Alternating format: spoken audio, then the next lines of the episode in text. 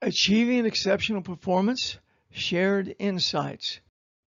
Welcome to All Things Intriguing with your host, Dr. Raymond L. Newkirk. That's me. Achieving exceptional performance, episode 15 Validating the Critical Success Factor of Substance Over Form. And we introduced that topic a little bit in the last podcast. We were talking about quality, right? There are so many critical success factors identified by the organization that to list them all would ensure failure because the time lost thinking about them would be so great and the productivity so poor that failure would be the result. You don't need to know everything all the time immediately. A smart person doesn't know everything, they just know where to find it, right? We've heard that our whole life. There's a lot of truth to that.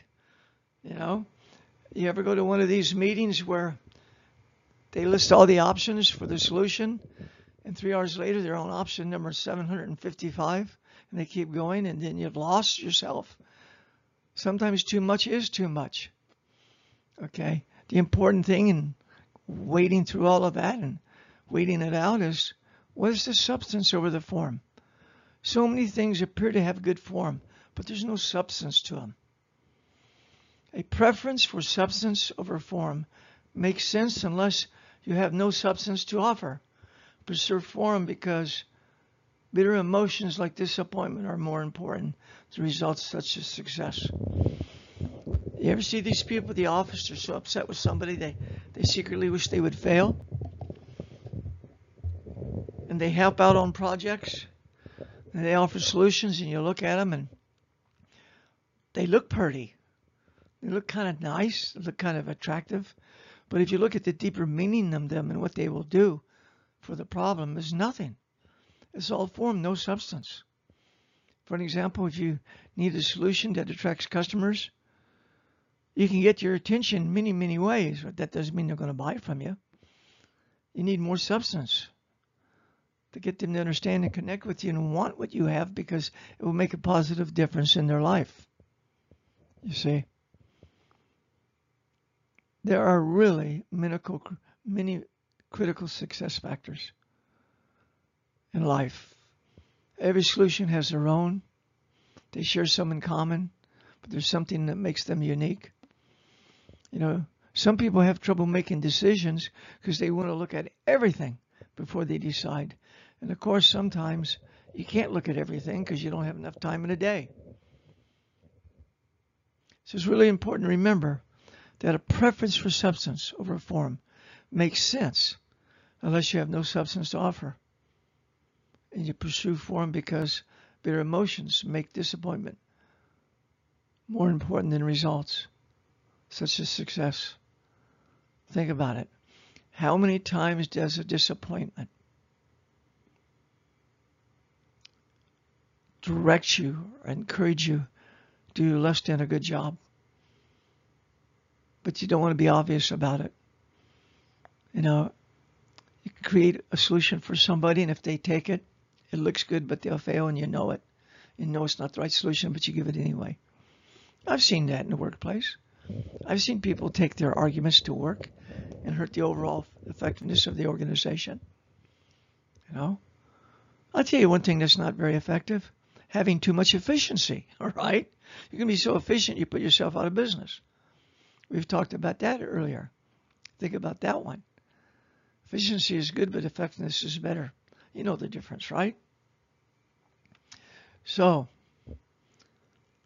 there are so many CSFs that you have to identify the right one. And the best way to identify the right one is substance. Look at the substance of it. Do you know how to tell the difference between substance and form? You know, it's like having a pretty ice cream container and you open it up and there's nothing in it. What a disappointment, right? Uh, I went out with my daughter today and we were doing something and she stopped and she went to this drive through and she ordered uh, this smoothie. sounded really good and she gets it. She drives off and she looks at it and it was full a percentage of it that she had paid for was not there.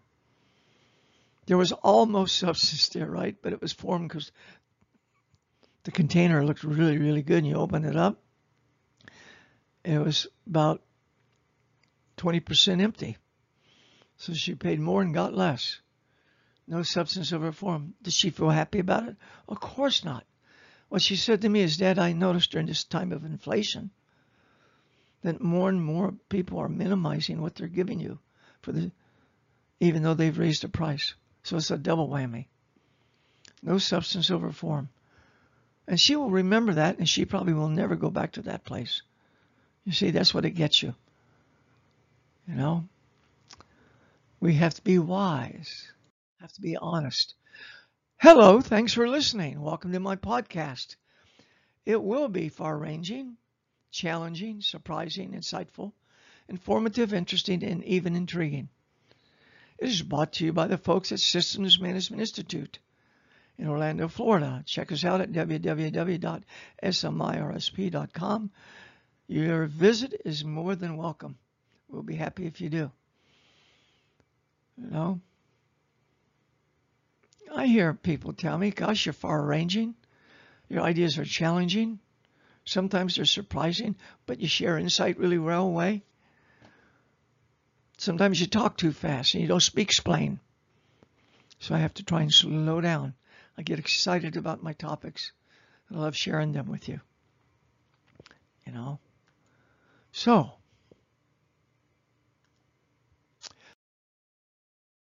The goal of the CSF, that is critical success factor, substance over form, actually reminds business managers to pursue profit maximization and shareholder satisfaction all the time. And who said that? Raymond L. Newkirk. I'll say it again.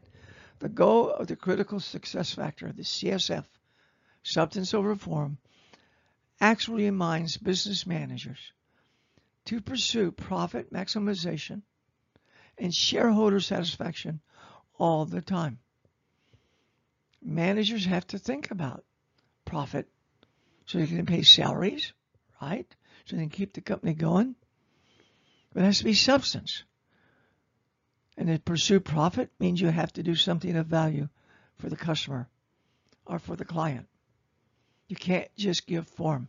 You have to have substance to pursue a profit and to give shareholder value. If you bought shares in a company, you want it to do well. To do well, it has to have profit. So it reminds us that looking good just isn't good enough. We have to do good. See? I, I've heard people over the years get so successful about an idea and they'll come to me and they'll say, Ray, look at this and look at this and look at this. I said, man, that looks really good. So, is it any good? What do you mean?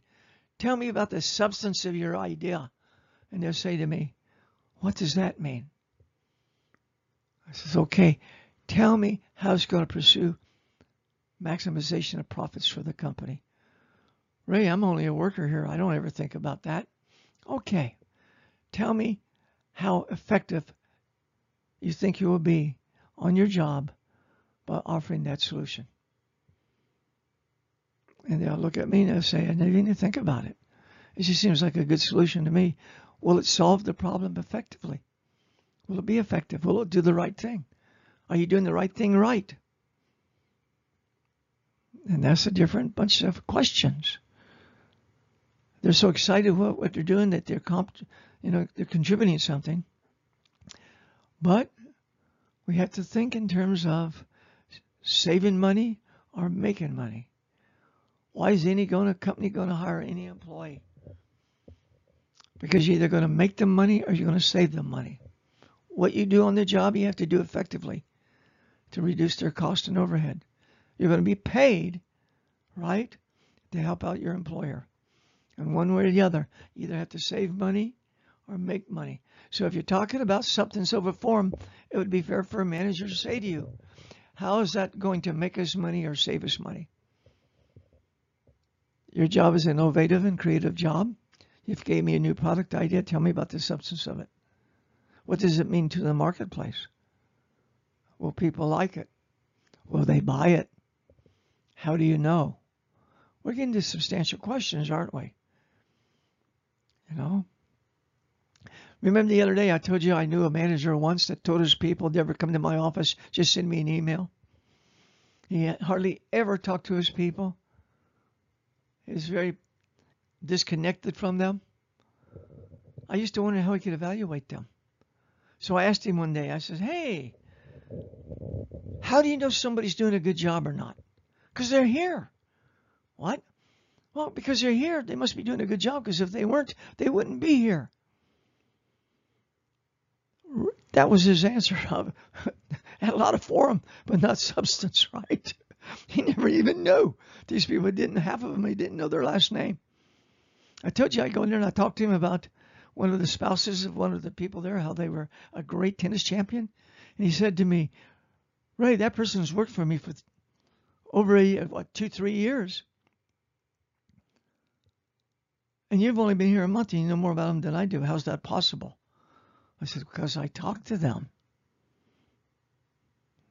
And I learn about them because I'm interested in them because we're on the same team.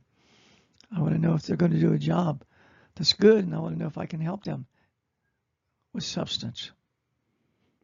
Seems obvious, doesn't it? Some people just don't want to be bothered with the important things in their life. You know, it's a different work ethic. You know, so we have to think about the substance of what we do versus the form of what we do. Don't you think that's right? You know, and so as an employee, if you work for a nonprofit, you still have to think about the effectiveness of what you're doing. How many people, because of what you're doing, how it will help the organization so it can do its, meet its nonprofit goals and be a noteworthy organization of substance. You know? Nonprofits are about other things, but they also about making money to keep going. They just do a different tax program, right? But this is a very critical success factor. You know, substance over form. Keep that in mind. Think about the one we talked about last night. We talked about two critical success factors. Okay. So how can you validate the CSF, substance over form? You got to validate it, right? Well, here's some ways we can think about. Well, provide core content directly derived from the workplace without adding non-essential media. Make sure everything you do is essential. When I was younger and I was really getting into the media and presenting deliverables to clients, I wanted it to look pretty. So I would set in pictures, I would do all this stuff, and I would do all that stuff, and you could win an Oscar or near me with it, I'm sure. But the manager would look at me and say, I got to cut through all that stuff to find out the substance. Just give me the facts. Like Joe Friday would say on Dragnet. Give me the facts, ma'am. Just give me the facts. That's substance over form. We're in a hurry here. We have problems to solve. We don't need an opera to solve a problem here. We do not need to create an aircraft carrier to build a rowboat. Substance over form means Provide core content directly derived from the workplace without adding non-essential media. Make sure everything is essential. Right? And then we employ multimedia only where it directly contributes to the solution. You give graphics when it contributes to the solution. How many of you out there ever met a person that said, excuse me, Gotta have a drink of my iced tea here. Excuse me, folks. Mm-mm-mm. Um, that's good tea. It's hot today outside, so I'm a little dry. But if you give him something to read like a paper, he'll say, "Ah, oh, I'm the kind of guy that I'm very visual. I learn by visual." So I said to him, "You can't see? Yeah, I can see." I said, "So." The document I gave you is visual. It's full of words. You can't see those words? I need pictures. I said, so you need pictures to tell you, because one picture is worth a thousand words, right? Yeah. I said, that's only true in cartoons. But in real life, you have the intelligence and you should be able to read, you should be able to write, you should be able to draw conclusions from premises. You can't do all that with pictures. You can illustrate ideas that you have given with words. So I can say provide core content directly derived from the workplace without adding non-essential media. I could put that in a graph in a picture, right? But if you can't understand what I just said to you, that's because you never learned to read or think.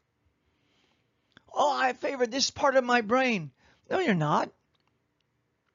You're not controlling your brain. Your brain works a certain way. You know, you, you got all these neurologists that tell you things that are kind of silly right? Because they don't know. They can look at the activity on the brain, but they don't know exactly what that means. They can see the level, they can see the neurons firing and all that stuff, and they guess and they say it means this, this, and this. They have a lot of experience and they're very smart. But you still have to take the pictures and translate them into words. And if you can't say what you mean, it's because you don't know what you mean. So I can give you some pictures with this but if you can't understand what I just read to you, how did you get this job? Provide core content directly derived from the workplace. So I can draw a picture of somebody at work and two people, and I can draw a piece of paper and pretend I have words on it and say, look, it came from the workplace. Do you get it? But if I have to do that, then I'm going into entertainment, not education. Wow. So we do do some pictures. So provide core content directly. What does directly mean? Directly derived, taken from the workplace. And don't add non-essential media because it only confuses things. What does that mean, non-essential media? Well, you don't need music. You don't need uh, cartoons. You don't need photographs unless it's absolutely essential. And most of the time it isn't. All right? It just will keep you from thinking. You'll remember the pictures, but not what they mean. Employ multimedia only where it directly contributes to the solution. So, point number three, employ multimedia only when it improves the transfer of knowledge. There you go. So you provide core content directly derived from the workplace without adding non-essential media and you'll only do that when it improves transfer of knowledge. Now, if the only thing that works for you is pictures, you want to be entertained and you want to go to the movies. But that's not so much to transfer knowledge because if you even go to a movie that you like, they're talking to each other in words, right? You see two people talking and you can get the idea. Here, employ multimedia only where it improves transferring knowledge. These are good rules. So I'm not saying don't use multimedia. I'm saying use it only when it does certain things. Right? So, so you have to prepare. I always like to come back to the idea how important preparation is. How can you validate the CSF substance over form? How can you do that? Well, you specify your CSF. You specify your critical success factor. And how do you do that? You communicate the substance over form of the CSF. And what is the substance over the form? The point. Here's the CSF. Give content to people that they understand. That's understandable. Only make it as complicated as needed to get the idea out, to explain the complications to make it simple. You see, things like that. Focus here on the CSF, not the CFF. You know, CFF, as we talked about last night, critical failure factor. There's a difference between a critical success factor and a critical failure factor. A lot of people have never heard of CFFs, critical failure factors. They know about the CSFs, critical success factor. The critical success factor is very important, right? But a critical failure factor is something that you add to it that defeats it. Remember when we said a minute ago about media? Make sure it's absolutely essential to knowledge transfer. Suppose you have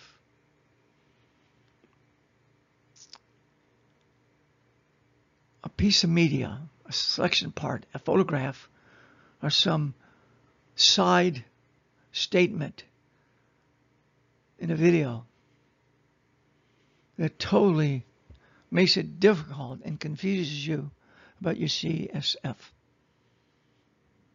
You really messed up, huh? Ensure that the critical success factor, substance over form, can be qualified by managers and team leaders. You've heard that one before. It's got to be able to be qualified. Right? Do not over identify the CSFs of the team.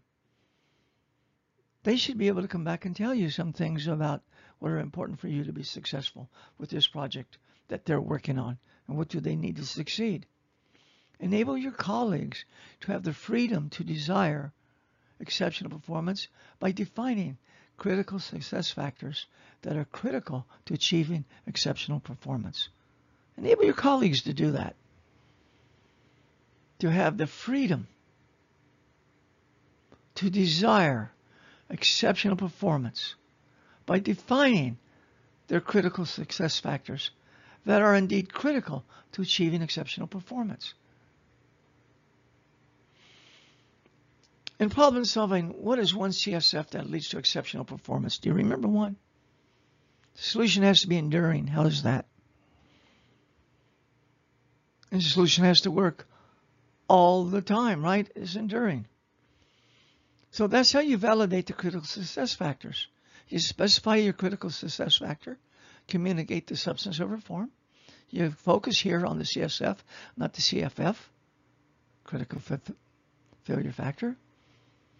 And you don't over-identify the CFS of the team. You let them help you. You let them contribute. You do it collectively as the team because they're going to know things you don't.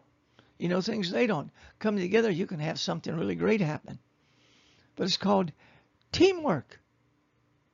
Yes, very, very important.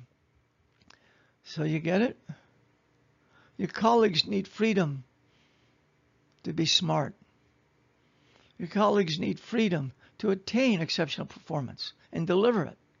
And the one way they can do that is by defining the CSF that are critical to achieving exceptional performance. What do they need to achieve exceptional performance? What are their critical success factors that you might not have thought about? Have you talked to them about it? What is one of them? Remember, substance over form. You want your employees and your team members, your colleagues, right, to provide substance over form. I think that would be good if you let them do that. Empower them is better than letting them. Enabling them is really great. And one way to do this is to share insight, not be a dictator. See? All right. Something to think about, right? So, how can you validate the critical success factor, substance over form? So we're still on that question, aren't we? Do you have some ideas?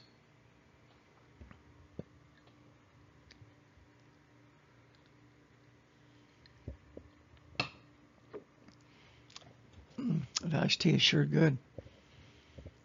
So you employ solutions that have a history of success, right? That's one answer. We've talked about this earlier. Evidence-based solutions that have worked for that problem before and you have a record of it. Certain solutions are good because they've worked every time on the same kind of problem all the time.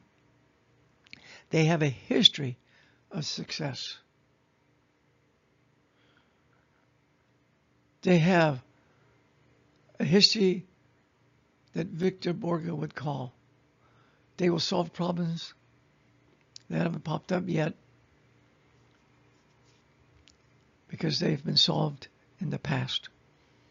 And they will come up again by somebody else, and you already have a handy-made solution. because it's evidence-based, it works. So we're talking about employee solutions that are repeatable. If they have a history of success, that means they've been used more than once. So the solutions are repeatable. You know, there are people that argue that every solution has to be unique because every problem is unique. You know, the trouble with that argument is they're not smart enough to say that. They haven't lived long enough to say that. And they haven't had enough experience to say that. Because with, what that person is saying is that with all the millions of problems out there, I know they're already unique. And every problem has to be unique for every unique solution. If I would say to you, what's 1 plus 1 plus 1 plus 1 plus 1 equal? You give me the answer. If somebody came up to you the next day and said to you, what's 1 plus 1 plus 1 plus 1? And you would give them the answer. My goodness, you would solve the problem with the same darn solution. Yeah. And if somebody said to you, what's 1 plus 1 plus 1 plus 1? You would give the same answer. Because that's the same thing as 1 four times. If somebody said to you, what's 2 plus 2? And you would give them the answer. If somebody said to you, what's 5 minus 1? You give them the answer. What would you say if somebody said to you, what's 3 plus 1? You get my point. Mathematics is all about providing the exact same solution to the exact same problem. You got the problem, you always get the same answer in mathematics. Every time the variables come together, the output will be the same in mathematics. Mathematics is great because you use the same formulas and the same solutions with the same problems to get the same answers all the time. 1 plus 1 plus 1 plus 1 equal 4 no matter who asks and no matter when they ask it and for how long. Because life is like that. You get thirsty, you have ice water nearby, you drink it and you like it. Because life is like that. There are a lot of things in reasoning logic derived from such simple examples that I use the words with to give you the same answers, the same solutions. Isn't that amazing? We're not as unique as we think we are. We're pretty unique. As my nephew used to say, unique you. Uncle, are we really unique you? I said, yeah, we're unique. All right. I'm sure you've heard that from children. It's just adorable. But the point here is you can employ solutions that are repeatable. Isn't that wonderful about life? Some things actually are repeatable. Thank goodness. Did you hear that? Bum, ba-dum, bum, my phone. Seems like they're, sec- they're cl- clapping for me, huh? And you employ solutions that are clearly linked to the challenge. That's pretty easy in mathematics. See, math is really easy. If I say 3 plus 2 equal 5, how am I doing it? I'm doing addition. And that addition is caused by that plus sign. So therefore, my solution of adding to two numbers is really linked to the challenge by that plus sign. Now, in in reality, there are a lot of things that we come across every day in the workplace that are that simple, but they're written in complicated form. But you get down to it, it's either mathematical or it's logical. And the solutions most often are not unique because they're enduring and they're repeatable. And you can do that. You can look for those things. That's one of the ways of validating substance over form. You have solutions, you employ them that have a history of success. You employ solutions that are repeatable. Employ solutions that are clearly linked to the challenge. That's not so hard, is it?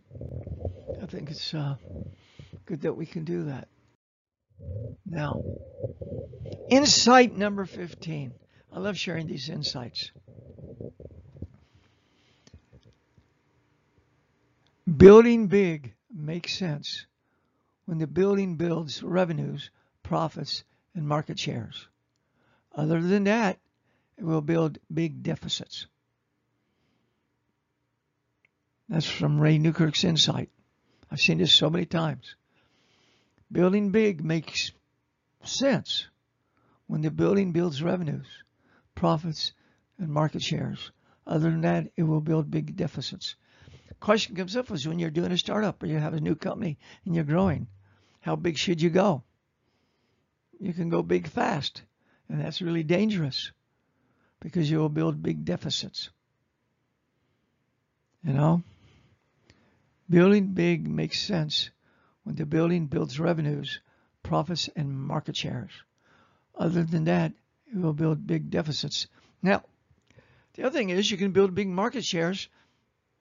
You build big deficits because you have no profit because you're selling so cheap or you're giving your product away that your revenues are not growing as big as your market share. And of course, you won't last. The thing that always got me about business and you hear it talked about Andy Grove and Intel used to call the inflection point. That's the point at which you quit growing and start shrinking. Once you hit that inflection point, you are in trouble because success in business is growth. That's always been the thinking, and it's kind of bothered me because it's not capitalism with a conscience. Growth can be dangerous for society. You know, Build, build, build. Build vision based values. Build your staff. Build customer satisfaction and witness your organization being built in the market. Henrietta Newton Martin said that. I will quote her again. Build, build, build. Build vision based values.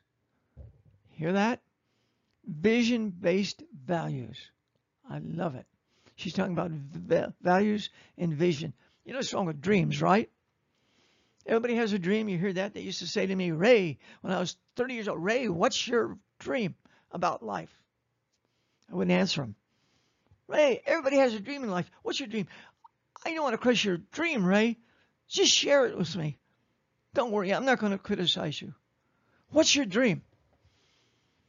My answer? I don't have a dream. Dreams are for those who sleep. Visions are for those who are awake. I have a vision. And they say, What? What's that about? Well, what a hostile answer that is. No, it's a fact. Who dreams? People who are asleep. Why would you have a dream? You hear all that stuff all the time. We had a president named Bush. He said he didn't believe in that vision stuff. A direct quote. That vision stuff. What kind of vision is that? He must have had a dream for a nightmare. Might not a nightmare for a dream. So Henrietta, God bless her soul. Build, build, build. Build vision-based values. Yes. Build your staff. Yes. That means develop them also. You know, it doesn't mean increase number automatically. Build your staff. Build customer satisfaction. Yes, have happy customers. Why? Substance over form will help you every time. And witness your organization being built in the market. Yes. Be a successful company. Manage your business growth. You can build a lot of stuff. You can build revenues, you can build values, you can build people, you can build happiness, you can build satisfaction, you can build wellness. But you need a vision, right? Regardless of what Bush might have said, President Bush. Your vision. Enjoy your dreams when you're asleep. When you wake up, realize your vision. And we must thank Henrietta Newton Martin for reminding us of this. It's really worth thinking about, you know. I like it a lot. Building big makes sense when the building builds revenues, profits, and market shares. Other than that, it builds big deficits. So big isn't the answer to everything. You know? Wouldn't it be nice if we could have a culture that was so great that we didn't have to have money, people could be well taken care of? I haven't figured out how to do that yet. I once had this idea how we could have a company. All right.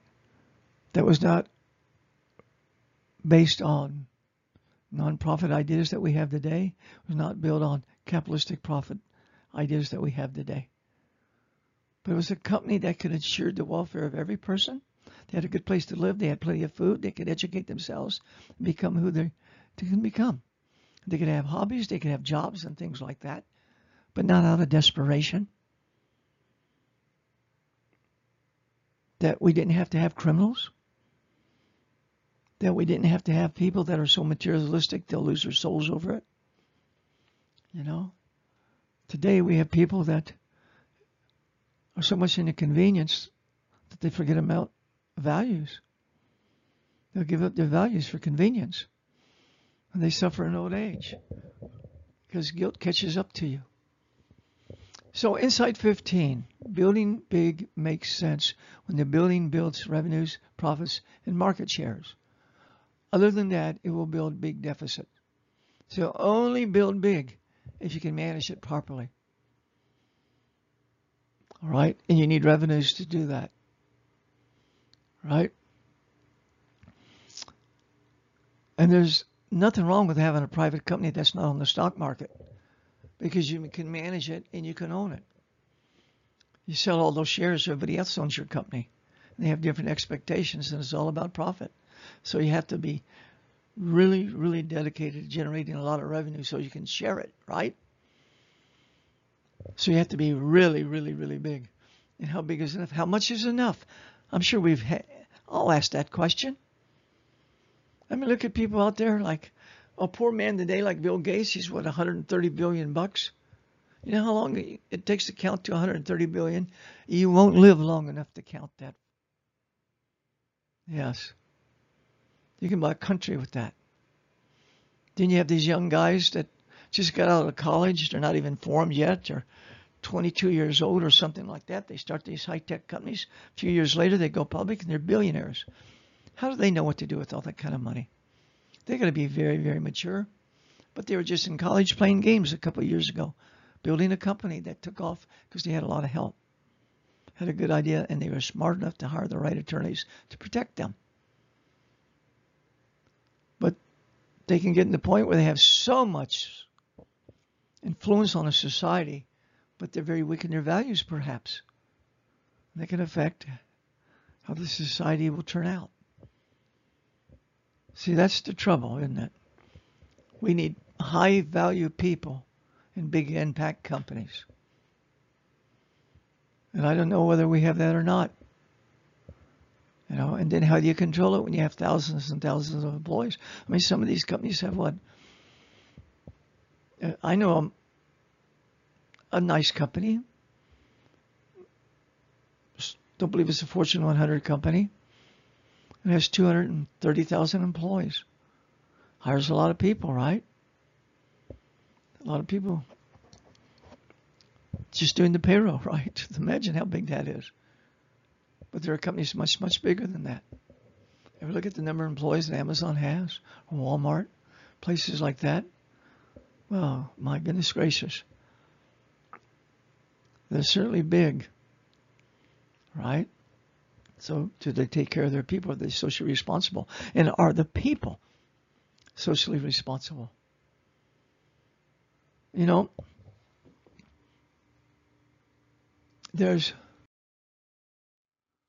a lot of talk about social responsibility of business. Well, we talked about that for a long time.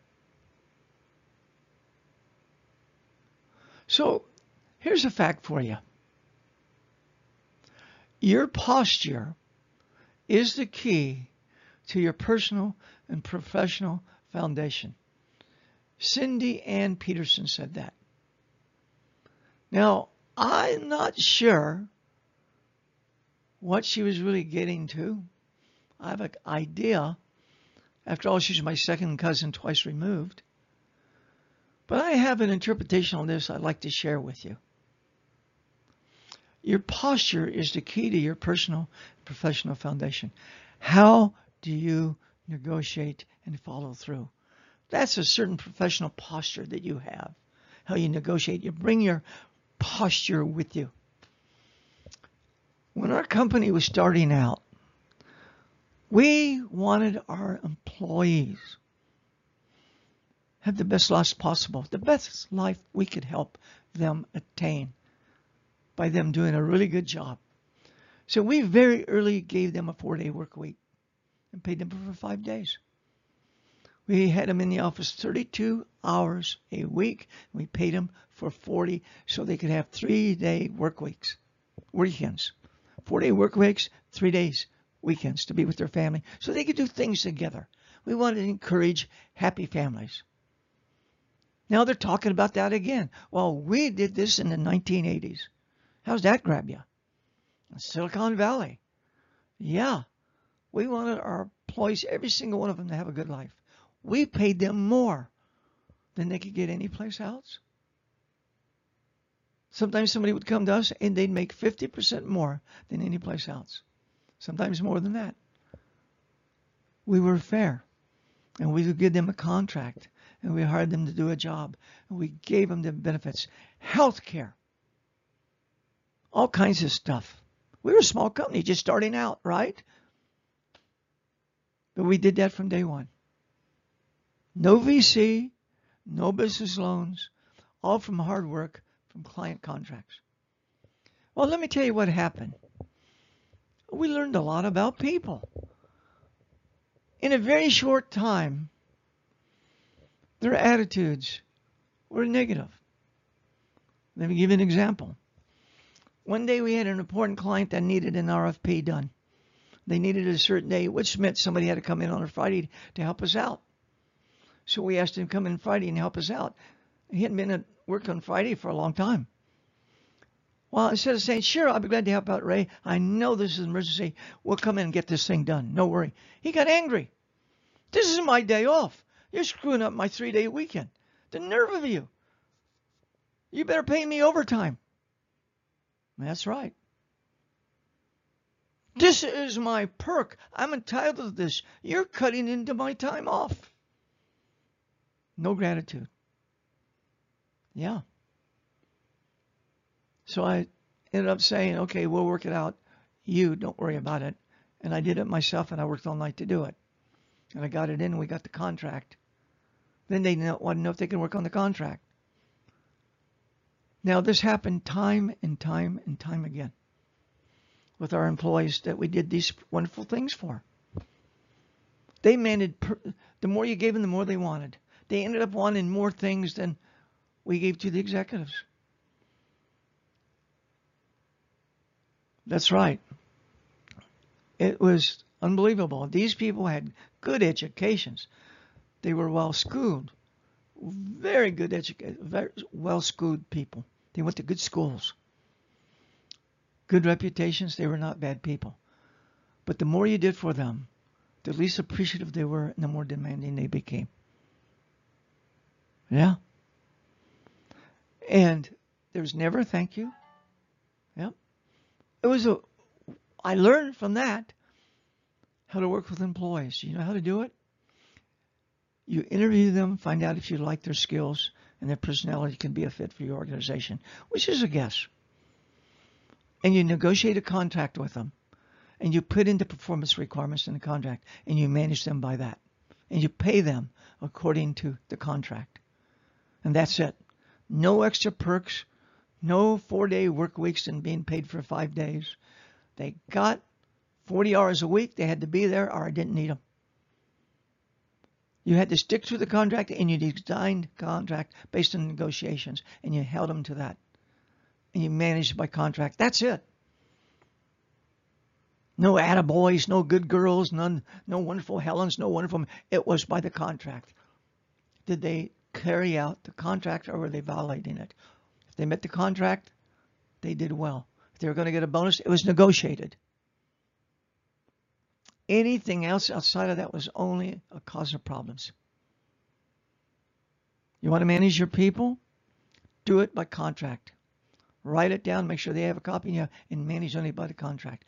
If there's something that he wants to change, do it if the contract is over. Don't, if they want to go, let them go. Get somebody else manage, because it's just going to continue to be a problem. It's like these athletes, you know, think about it. These athletes get these multi-million dollar contracts to do the best they can do and go out and become superstars. And when they have a good year, then they say, I want a new contract. I did a good job for you. Yeah, you're supposed to, right? But these turkeys called owners turn around and say, okay, okay, okay, I will cancel your contract because you did a good year. Although I paid you a bonus for anything extra you did, and I paid you what I'm supposed to pay you, and you did what you contracted to do for me, I'm going to cancel that and give you a brand new contract because I don't want you whining. I don't want you quitting. And of course, you know what you've done, right? You've changed the league. That's why a lot of athletes never grow up. They're children making a lot of money like entrepreneurs who have rapid growth in a startup that never grew up emotionally. And they create technology that can hurt society because they're not smart enough or deep enough to care. So your employees must be treated as adults and managed as adults. And you need a common language to do that, and that's called a contract. And personnel should be very good at helping you do that because all this other stuff. So what do they do? They come out with this thing called I can fire you any day. What are these laws? You work at will. The company can let you go any day, at any time, at anything, and they'll do that. And it's bad for the family because you can lose your job, not even know it's coming. But if you try and quit a company, they expect two weeks notice or four weeks notice. You don't have to do that. If they're at will, so are you. And the company will say, I will blacklist you if you do this, if you don't give me four weeks notice. So what? That's not even legal.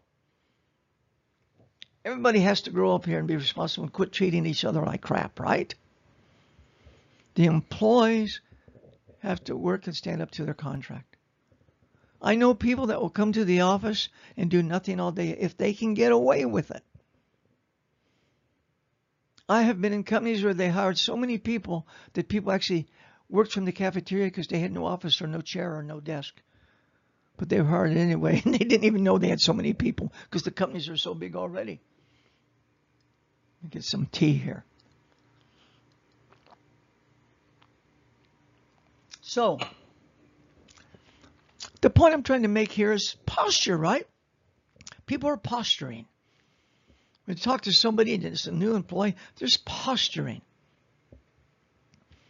None of that is needed. Just come out with a contract. You can have a contract for every job in the company, and you can manage your people according to that. And that's it. You know, it would really be great if everybody could have a four day work week. A lot of people do ever since Obamacare. You know, first thing some companies did when Obamacare came along, they made everybody part time. Because part time people, you don't have to buy insurance for. So all these people had full time jobs, right? I don't know why anybody doesn't talk about this. You can see it at companies like Disney. You go to Orlando. Uh, most people have part time jobs. That all changed with Obamacare. Never used to be like that, but that gets the companies out. So our friend in the White House destroyed many careers and jobs, reduced income, so everybody could have health care insurance. There had to be a smarter way, right? Come on. We all have to grow up and think deeply about the critical success factors and the critical failure factors. I would love to be able to do what I wanted to do. But it wasn't, it doesn't work because people won't let it work. Employees can be a problem. I know executives that have told me my ideal job is to have a company with no employees. Just automation everywhere, Ray. If I can get rid of all the employees, this is back in the 80s they're telling me this. Because employees are a pain in the neck. That's what they would tell me. And you know why that is? Because employees can be a pain in the neck. Think about your workmates. A lot of people don't want to go back to the office today. Why? Because they don't like who they work with. Yeah. So we've tried to do all these social experiments. They call it wokeism today. It really wasn't. It's trying to be fair and decent, treat your people well and maturely, and have a contract. That's what we were forced into. And it made everything simpler. I mean, you know. So I'm not saying everybody's the same, or just because that happened to us is going to happen to everybody else, but it probably will. Because if anything, people have changed and not for the better. There's a different respect for human life. I talked about this last night. There's a different arrogance. There's a different code of fairness. I mean, we have a Supreme Court justice a lot of people don't like, and a guy was going to try and kill him and his family. It's against the law. It is against the law to demonstrate against these justices where they live for the sake of the democracy. And you, you had the Attorney General ignoring it. There's so much going on today, folks, that you need to be careful. You need to be thinking. You need to be reasonable. And you need to have good contracts. I really think. You know? But I see so many things happening in a world I knew could change. I can remember in the 80s telling my friend Bud Parrish the big challenge for America at the year 2000 is not to become a third country nation. And I meant politically as a banana republic. But we are becoming more and more like them. There's so much that we don't know. There's so many secrets. There's so many different games. There's so much meanness. There's so many people that are manipulative and they have no depth.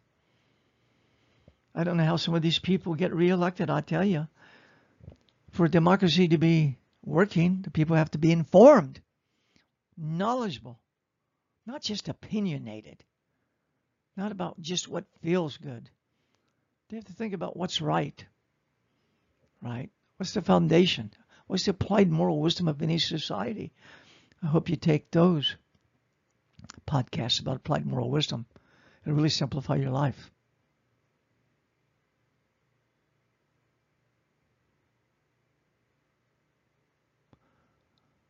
Well, okay. So let me repeat. Your posture is the key to your personal and professional foundation. Thank you, Cindy Ann Peterson. Now think about that. How do you come across? How do you posture yourself? How do you negotiate? How do you engage? How do you follow through? Follow through is really important in life, huh? Don't you think that's really something? But I will tell you this. I can only think of one case where form over substance really matters. I'm talking all the time now about substance over form, right? How important it is. Can you think of any case where form over substance is more important?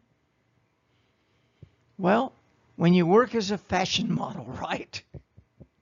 You have to look pretty good. You don't have to be a rocket scientist. Form over substance will work pretty good if you're a fashion model. You know that?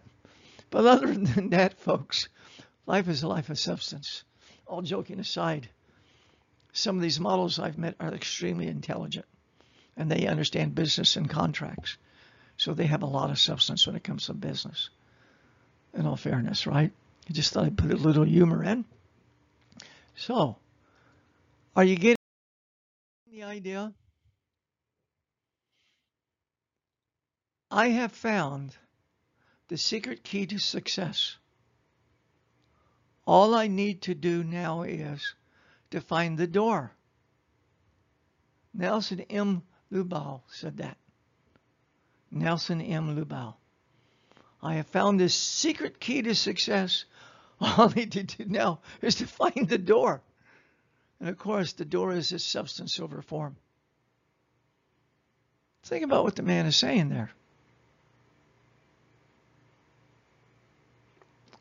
Yeah. What's the key to success? But what's the doorway to success? What's the key? The key is substance over form.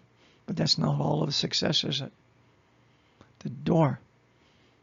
You got to open the door, you got to walk through. And then you have to be ready to encounter the world. You have to be consistent in thought and action. You have to have solutions that are enduring. You have solutions that the team can understand. You have to have CSFs that the team can specify. You have to have a manager that works with persons as a team by sharing insight. All these great things we've talked about, right? So, remember the guy that had the lamp in early Greece and went around and they asked him what he's doing that lamp? He said he's looking for an honest person.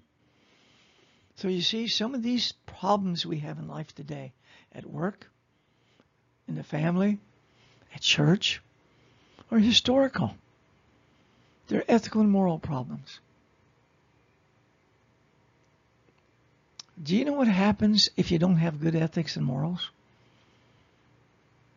If you're not connected with them and if you're not serious and you're not honest, you become sociopathic, sociologically deformed. You use people for your own gratification. All kinds of bad things happen, but you won't be old in old in old age you won't be happy. So guess what? Episode 15. Our time is up on episode 15. So we've talked about two critical success factors in the last two episodes, 14 and 15, right? Two critical success factors for exceptional performance. The one today was substance over form. And they all concern how we solve problems. Okay? So we just don't get in there and automatically solve problems without thinking about them. And it's very good that we have to think about using our minds, making our solutions enduring. They can be used again and again because they're evidence based. Extremely important, also extremely rare. So, thank you for joining me on this discussion about achieving exceptional performance. I will be back with episode 16 by next week. So we're making some progress. Uh, you will learn a lot. These are based on experience and insight that I've learned that I picked up from others, good places that I've been to. All over the world, I find that a lot of people share common problems. I'm Dr. Raymond L. Newkirk, founder and CEO of Systems Management Institute. My phone number, if you ever want to give me a call and say hi, is 407 864 7756. My email is rnewkirk at smilc.info. Webpage is www.smirsp.com. And I believe in being forever forward. Look to the future. Learn from the past. You can't relive the past. Sometimes thinking about the past, you'll change it in your mind anyway. But think about the future, about better solutions all the time. It would be great if the problems that you solve are enduring solutions and that the people never have to put up with them again. You know, but that takes teamwork. So I thank you for listening. We'll continue with this discussion soon. And thank you for joining us. This is Ray Newkirk. I'm signing off for now, and I wish you all a good day tomorrow and have a very good week. And I hope you join with me again soon. Thank you very much, and good evening to you.